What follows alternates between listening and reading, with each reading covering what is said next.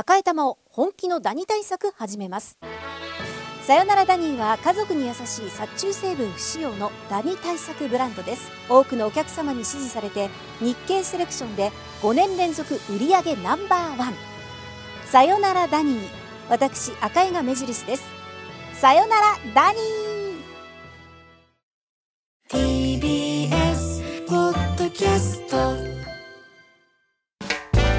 新型ニュースプロジェク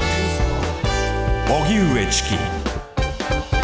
セッション。ではここで日替わりコメンテーターの登場です。本日の担当。来月9日公開の映画。ヤジと民主主義劇場拡大版の監督で北海道放送報道部の山崎裕二さんです。スタジオにお越しいただきました。よろしくお願いします。どうぞよろしくお願いいたします。えー、山崎裕二さんは大学卒業後東京の制作会社に入社し2006年に北海道放送に転職。警察、政治キャップや統括編集長などを歴任なさって現在はデスクを務めていらっしゃいます。報道部時代に同型ヤジ排除問題取材班を立ち上げられ、ドキュメンタリーヤジと民主主義、小さな自由が排除された先になどを制作。ギャラクシー賞を受賞し、その後書籍化もされました。そしてこの問題を4年にわたって追い続ける取材班が当事者及び専門家たちに追加取材を行ったヤジと民主主義劇場拡大版が来月12月9日土曜日よりポレポレ東中野シアター機能ほか全国で公開されます。はい。以前あのヤジと民主主義が書籍化されたタイミングで、うん、セッション別の時間帯の時にはお越しいただいたんですけれども、はい、今回は拡大版ということで、ねはい、はい、拡大版を作るに至ってはやっぱりその間にいろいろな変化があったこうしたことを踏まえてのものなんでしょうか？そうですね。あの一番大きかったのは6月に高等裁判所の判決があったのが一番大きいことと、うん、あとやっぱり4月に岸田さんの襲撃事件がありましたので、はい、それに対するまあ警備強化みたいなものも大きく変わってますね。うん。映像作品をね、あの、見ていただけると、これからわかると思うんですけれども、その間のその変化の中では、やっぱりそのいろんな発言をする自由が確認されたっていうような動きもあれば、一方でより、まあ、締め付けといいますか、あの、様々なその萎縮を招くような言論というのもあって、これもアクセルとブレーキがこの間両方こう踏まれているようなところもありますね。そうですね。あの、まさしく最近、まあ、あの、また参議院選挙の補欠選挙でも、あの、あったんですけども、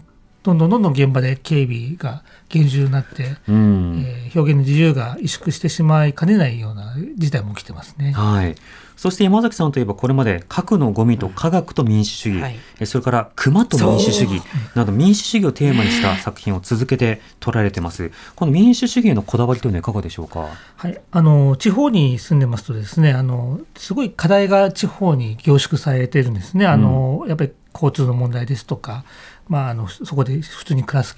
問題ですとかでその背景を見てますと、まあ、地方議会に代表する地方自治の問題ですとか住民の合意形成のあり方で民主主義をテーマにしたものが非常に多くあるんですね。で民主主義というとすごい大きなもので難しいものと感じますけども実は我々の生活の中にあるんだっていうことをテーマから感じてほしいと思ってやってます、うん、ちなみに熊と民主主義これはどういった作品なんですか？これはあの島牧村というちっちゃな村に熊の出没が相次いでですね、うん、ハンターに出動要請をするんですけども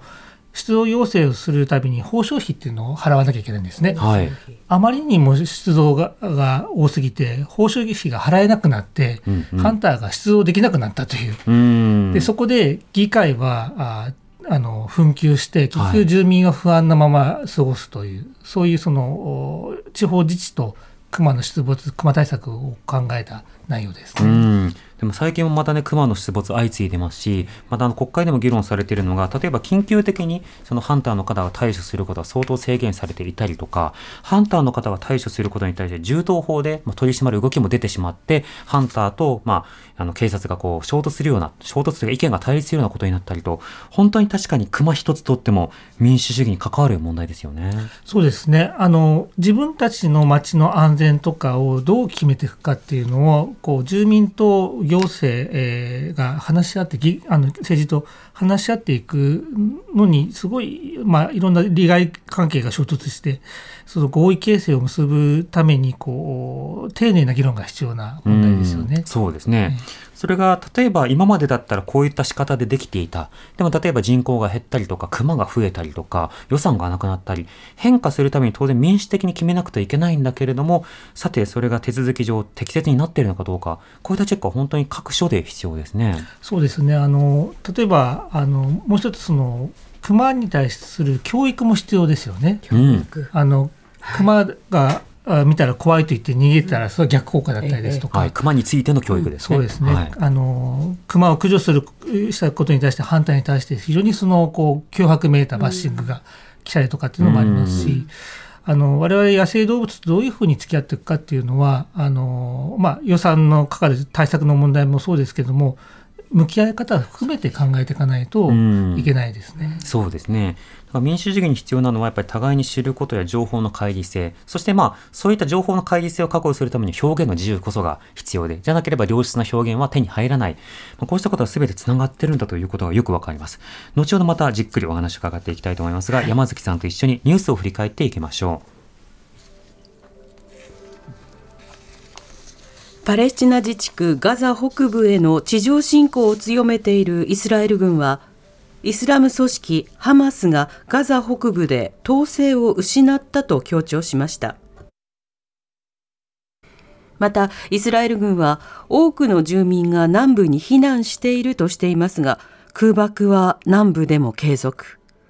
ガザ保健当局は過去24時間の犠牲者の49%は南部で被害に遭ったと表明しました。岸田総理は年内の衆議院解散と総選挙を見送る方針を固めました。関係者によりますと岸田総理は周囲に今は経済対策をやって経済を好循環に乗せることの方が大事だと語っていて与党幹部にもこうした考えを伝えたということです。今解散に踏み切れば年末に行われる税制の議論や予算編成のスケジュールに悪影響を与えることも考慮したとみられます自民党の神田健二財務副大臣が2013年から去年にかけて自身が代表取締役を務める会社の土地と建物の固定資産税を滞納して4回にわたって差し押さえを受けていたと今週発売の週刊文春が報じました。これを受け、今日の参議院財政金融委員会で神田副大臣は事実関係を認めた上で深く反省していると謝罪しました。自身の身体に関しては引き続き職務の遂行に全力を傾聴する、傾聴、傾注するとして続投する意向を示しています。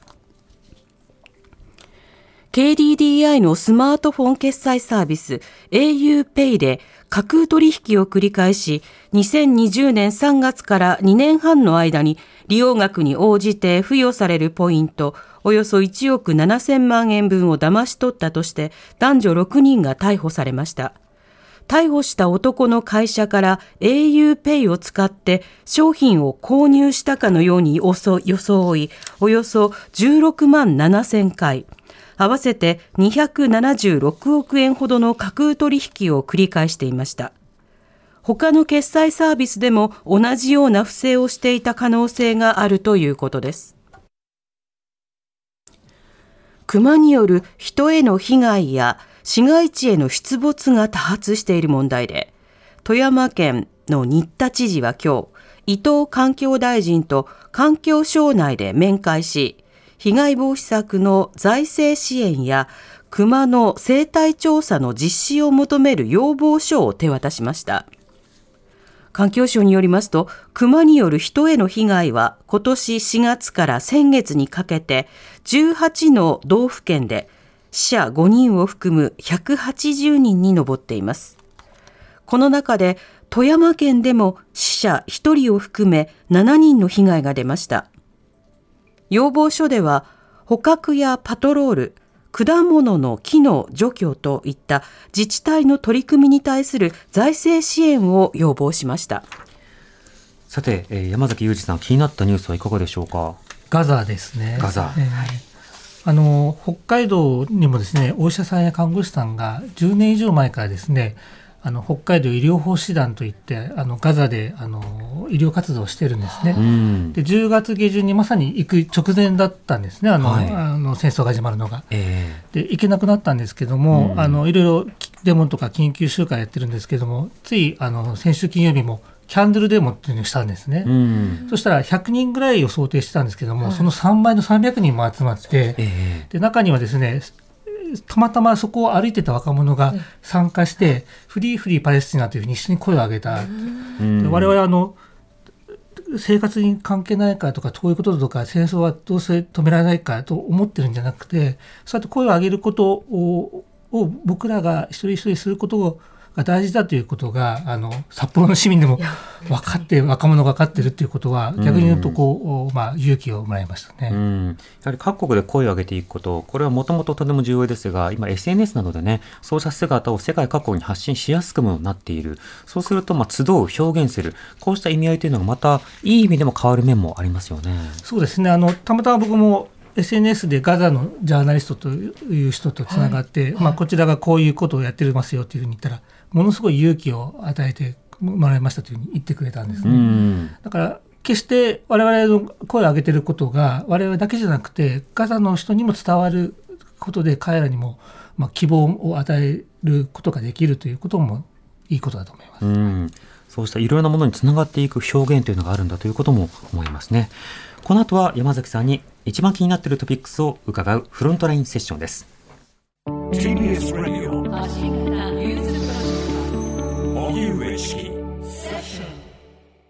ここからはフロントラインセッション。日替わりコメンテーターに今一番気になるトピックスについてお話しいただきます。今日は来月9日公開の映画ヤジと民主主義劇場拡大版の監督で北海道放送報道部の山崎裕二さんです。よろしくお願いいたしますいし。お願いします。では山崎さん、今日はどんなテーマでしょうか？あの来月9日にあの東京のし、えープロポリ東中野とか札幌のシアター機能で公開される映画「あヤジと民主主義」劇場拡大版についてです。はい。はい、たっぷり伺いたいと思います。では改めてヤジと民主主義劇場拡大版の内容をご紹介します。魂のこもった決意表明がございました高橋さんは4期16年やめやめろ高橋さんは4期。16年帰れ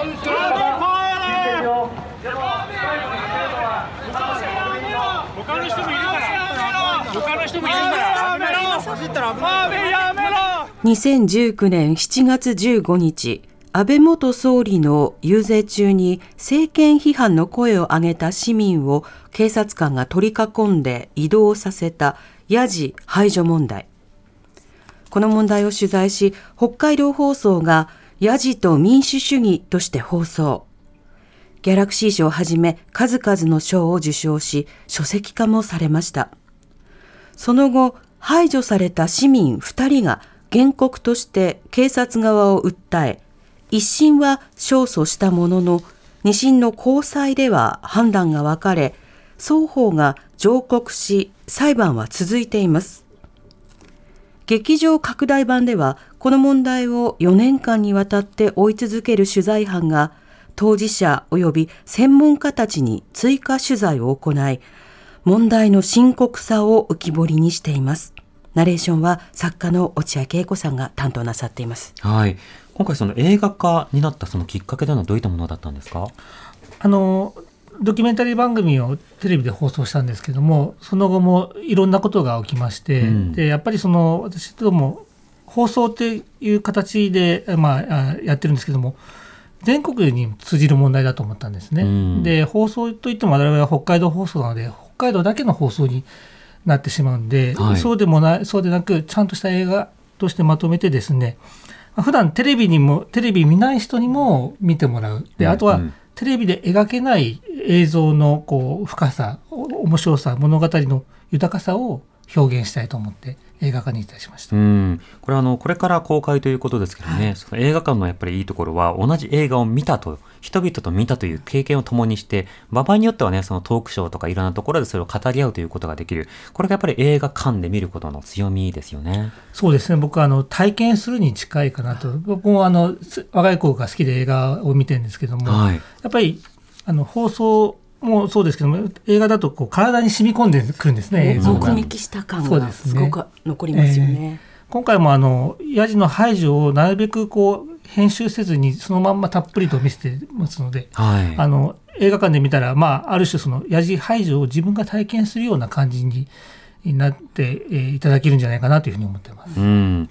ではこの追加取材された部分もあると思うんですがそちらはいかがでしょうか？あの放送だとですね排除された後の話が中心だったんですけれども、うん。私は排除される前の話も手厚く取材いたしました。ええ。というのもヤジを飛ばすっていうとこことだけ見るとまあ自分はしないちょっと変わった人だと思われがちですけどもなぜ彼ら彼女らがヤジを飛ばしたのかどういう物語がそこにあるのかっていうのを描くことで実はこういう思いがあったんだ。あるいはこの人は自分たちと同じなんだあるいは自分たちと同じような人が排除されたってことはいつか自分も排除されるかもしれないという自分事として見てもらえると思ってそこを手厚く取材しました。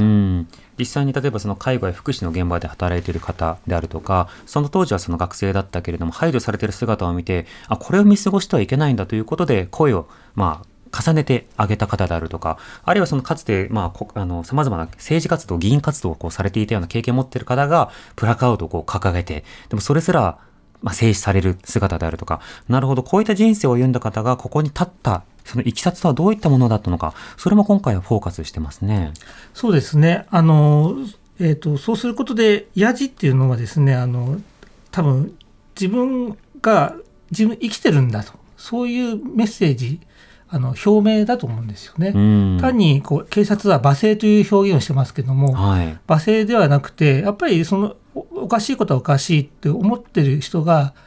ここにいるんだっていうのにスポットライトがあ当たる瞬間だと思うんですね。うんそこの声を排除することのお問題の大きさっていうのが逆に浮き彫りになると思います。うん、これ4年前の出来事なのでちょっと一緒に振り返っていきたいと思うんですが、はいまずあのこれ遊説中に、まあ、政権批判、まあ、つまりその安倍やめろとか増税反対とかあとその、まあ、あの具体的な年金問題とかそうしたことについてヤジを上げたりあるいはそのプラカードを掲げたりするという方が出てきた。でこれを警察官が取り囲んで移動させる、まあ、これがヤジ排除問題。あるいはプラカードの掲示を制止するという問題だったわけですが最初からもう論点となっていたのがこれの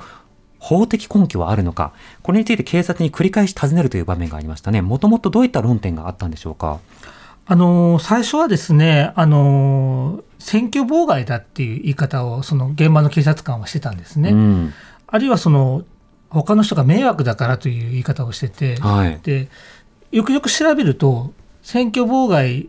あのに地声で、えー、ヤジを飛ばすだけだと選挙妨害に当たらないってことが分かったのと、うん。迷惑っていうのが、まあ、そもそも法的根拠がない、はい。あのえーそれで排除するのはね、えーなあのまあ、理由にもならなかったんですけども結局警察が言ったのは他ヤジを飛ばすことによって他の人とトラブルになるからトラブルを避けるために避難させた。うん。もしくはそのヤジを飛ばすことで、えーとまあ、安倍元総理とえ近い距離だったから何か危害を加えるかもしれないと思って排除させたとうん。いうふうに説明してますね。つまりその緊急的に被害に遭うかもしれないから避難させたというロジックと、緊急的に加害者になるかもしれないから避難させた。まあ、こうしたようなロジックというものを使っていたわけですね。またあの実際にそのヤジを飛ばした時にこう制止してこう連れていく時に、まあ、例えば身体を、まあ、事実上拘束したりずっと付きまとったりあるいはそのジュース買ってあげるからあのウィンウィンの関係になろうということで話しかけたりといった仕方で根拠はないけれども現場の方々が対応するという場面もこれ動画に収められている、はい。これ動画なや音声などがあったからこそこうやって問題化されたという点もあるんでしょうか？そうですね。あの実は警察とそういうそのこ法的根拠が問われた裁判というのは他にも実はあってですね、うんただしあの動画がなければ証言しかないわけですね。はいで裁判になると警察官の言うことの方があ信用性が高いということで、えー原告が負けてしまうことが多いというふうに言われてますうね。んなるほど。こうしたことについて争われた、まず地方裁判所、あの一審の方はどういった判決だったんでしょうか？一審はですねあの残された動画をちゃんと計算してですねあの検証してですねヤジを飛ばしてから10秒も経たないうちに警察が動いてるから最初からあの飛ばさせないようにしたんじゃないかというふうに、まあ、そこまでこう踏み込んでですね、うん警察官の言ってることは後付けで、えー法的根拠ありませんよというふうにほぼ原告全面勝訴の判決でしたね。うん。それがこの間二審の判決があって今回の作品にも反映されてますが、この二審の判決というのはどうだったんでしょうか？あの大杉さんといって男性に関しては二審は一審をこう取り消して、えー敗訴お大杉さんが負けて警察の言うことは警察の方が正しいですよと判決になりました。うん。で桃井さんという女性消費税反対っていうふうに女性声を上げた女性に関しては一審と同じく警察のやってることは違法ですよということで、えー警察が負けました。うん。この線引きについてはどうお感じになりますか？やっぱりその、まあ、桃井さんに関しては妥当かと思うんですけれども、あのこれは原告弁護団も言ってるんですけども、あの大杉さんが負けた理由がやっぱりよくわからないんですね。あうんの一審は映像をしっかり分析して、えー非常にこう事実関係をこう細かくこう検証していった上での判断だったんですけども、はい。二審の判断は映像もそうですしあの警察官の証言とかいろんなことをふ踏まえて警察の言ってることは正しいというある種まあ結論ありきの判決じゃないかというふうにまあ弁護団が主張してまして、うんまあ、僕もそれは同意いたします。うん、これに対してその警察側がその二審に至るにあたって、まあ、証拠の動画を作ったり、あるいは証拠の動画を提出したりしていました。で、提出されたその動画のうちの一つというのは、もう何カットも撮られたそのビデオで、実際にこれぐらいの距離でこういうふうに声を上げるとこういった音量で聞こえるでしょ？う聞こえないでしょ？うとか、このような仕草をすると実際に身の危険を感じかねないですよね？っていうようなこと。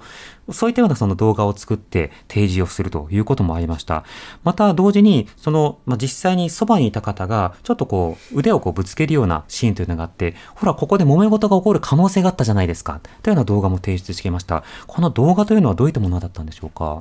あの警察があのお今最後におっしゃったやつは警察が撮った動画だったんですね。うんであの警察はあの、まあ、自分たちのお排除が正当だということを証明するためにその隣にいて、えー大杉さんを小づいた人がいかにも危険なことを今やりそうなはい。状況だったという主張をしているわけです。うんそうするとですねあの暴行の容疑がある暴行の容疑があるとまで言うんですね。確かに。あの、つまり、警察が静止しなくてはいけないぐらいの危険な行為をした人が隣にいるっていうような主張を警察はしていることになるそうですすね。。でけどそれを証拠として出したのは二審からなんですね。うんで暴行の容疑が時効になって捜査できなくなったから出してきたわけなんですね。それはやっぱり不可解ですよね。うん。その隣にいた方の身元というのは特定できているわけですか？はい、これはあの自民党の関係者であの自民党の候補者のあの選挙対策事務所のスタッフですね。うん、そうすると警察の言い分としては、そうやってヤジを上げると、自民党関係者に暴行を受ける可能性があったから守ってあげたんだっていうロジックになっちゃうわけですか？そうですね。あの、これは桃井さんが言ってるんですけども、あの、逆に言うとですね、ヤジ飛ばしたら、ヤジ飛ばした人に暴行をしようとしたら、警察が逆にその人を排除してくれる。ということになりかねないわけですね。ええええ。えー本来だったらその、うん。暴行しようとしている人を止めなきゃいけないんです,、ええですけども、はい。それはしてないわけです。うん、お咎めなしとはい。いうことですね。で一方でそうやってその資料なども提出されて、まあ、いろいろ議論されたけれども、あの今回は、えー、2審においては、まあ、一部勝訴、しかし敗訴も同時にあるということでした。これ最高裁にも上告ということですけれども、この動きはいかがでしょうか？あの、まだ上告したばかしなんで、うんあの、審理されるかどうかもわかりません。ただ、あの、弁護士が言うには、多分数年はかかるだろうというふうに言われてますうね。んこの裁判が具体的な、まあ、選挙演説や、あるいは様々な反応、社会運動に与えた影響はどう見ますか？あの、二つあってですね、あの、一つは、あの、やっぱり桃井さんが、あーまあ、勝訴しているので、札幌のような強制的なものは、やっぱり難しその目に見える形で排除するのは難しいっていうそういう歯止めになっているのは一つあると思います。うん、取り囲んでも連れてってジュース買ってあげるみたいなこと言うとか。そうですねただし、その一方でその、その後安倍総理の事件があったり、岸田総理の事件があったりとかですね、警察の警備強化っていうのが非常にその、まあ、厳しくなって、むしろその任意を装ってヤジを上げさせないような強化になってんじゃないなってくるんじゃないかっていうふうな懸念はありますね。うんそうした時に実際上現場でどういったことが起こるのか、あの選挙活動というのは日本ではね、その会いに行ってコンタクトを取って自分の目で確認をして、時には喋ったり反応などを見ながら投票先を決めるというものではありますけれども、うんその形が場合によっては変わりかねないということにもなるわけですか？そうですね。あの、憲法の専門家はですね、あの、本来なら、あの、選選挙の演説現場っていうのは、まあ、開かれた現場で、そこでいろんな意見表明する場ですし、そのやじっていうのも政治的な意思表示として認められるべきことですけども、それすらこう飛ばせなくなるんじゃないかっていうふうにですね、あの、言ってます。で、実際その、この間10月にあの、徳島でですね、あの、あ岸田総理が演説中に増税メガネっていうふうにヤジを飛ばした男性がいたんですね。うんで我々 JNN の取材でそのあの直後の映像とかもあるんですけどもあの警徳島県警の警察官がこう集まってきてですね、はい。まあ、男性に対して何かこう静かにしてみたいなそういうこうあアクションをしてるのが映ってるんですね。うんうん。まあ、会話がどういうふうな会話になってるかわからないんですけどもで男性はそれで分かって分かってって言ってそのまあ会場を後にしてそれ以上ヤジを飛ばせなくなったんですけども、うん。徳島県警にあの我々あの JNN が取材したらですねヤジを飛ばしたことで何か危険物を投げると思って声をかけたという言い方をしてるんですね。ほで専門家にいろいろ聞いたらですねそのヤジを飛ばしたことを危険視すること自体がやっぱり行き過ぎたし、うん。その男性が自分たちから出ていったあとはいえども警察官が3人とも来て何かこう自分がやったことをお高め受けてるような感じになるんであれば、それはもうこう表現の萎縮を招いてるつつまりその札幌のような強制じゃないけど一見任意に見えるけども警察がヤジを飛ばす人を危険視してそういう行動を取ったこと自体が選挙演説の現場の表現の萎縮を招く事態になりかねないというふうな指摘をしてるんですう、ねな。るほど。で多分そういったことはね他でもいっぱいあるんですけども、うんうん映像で捉えたりだとかあるいはおかしいっていうふうにその後声を上げなければもう何もなかったかのようにだんだん蔓延していってで徳島は投票率が低いわけですね。うん本来なら反対意見の人も選挙の会場に行って、えー選挙に関心持ってもらいたいんですけどもええ行っても何かされるう警備が厳重だ荷物検査されるとなるとうんうん行かなくなりますよね。うんそうすると選挙に関心がなくなって投票率も下がってしまうことに結果的にはつながりかねないというふうに思ってますね。なるほど。反対派であるとか少数者の姿が見えにくくなる。そうした悪循環にも場合によってはなる時にさて政治とは何か表現とは何か。あのぜひ作品を見た上で考えてほしいなと思いますね、えー来月9日公開の映画「ヤジと民主主義劇場拡大版」です、えーこちら、えーポレポレなどポレポレ東中野など、はい。一部の映画館で公開されます、えー今日は北海道放送報道部の山崎裕二さんにお話を伺いました。ありがとうございました。ありがとうございました。荻上チキ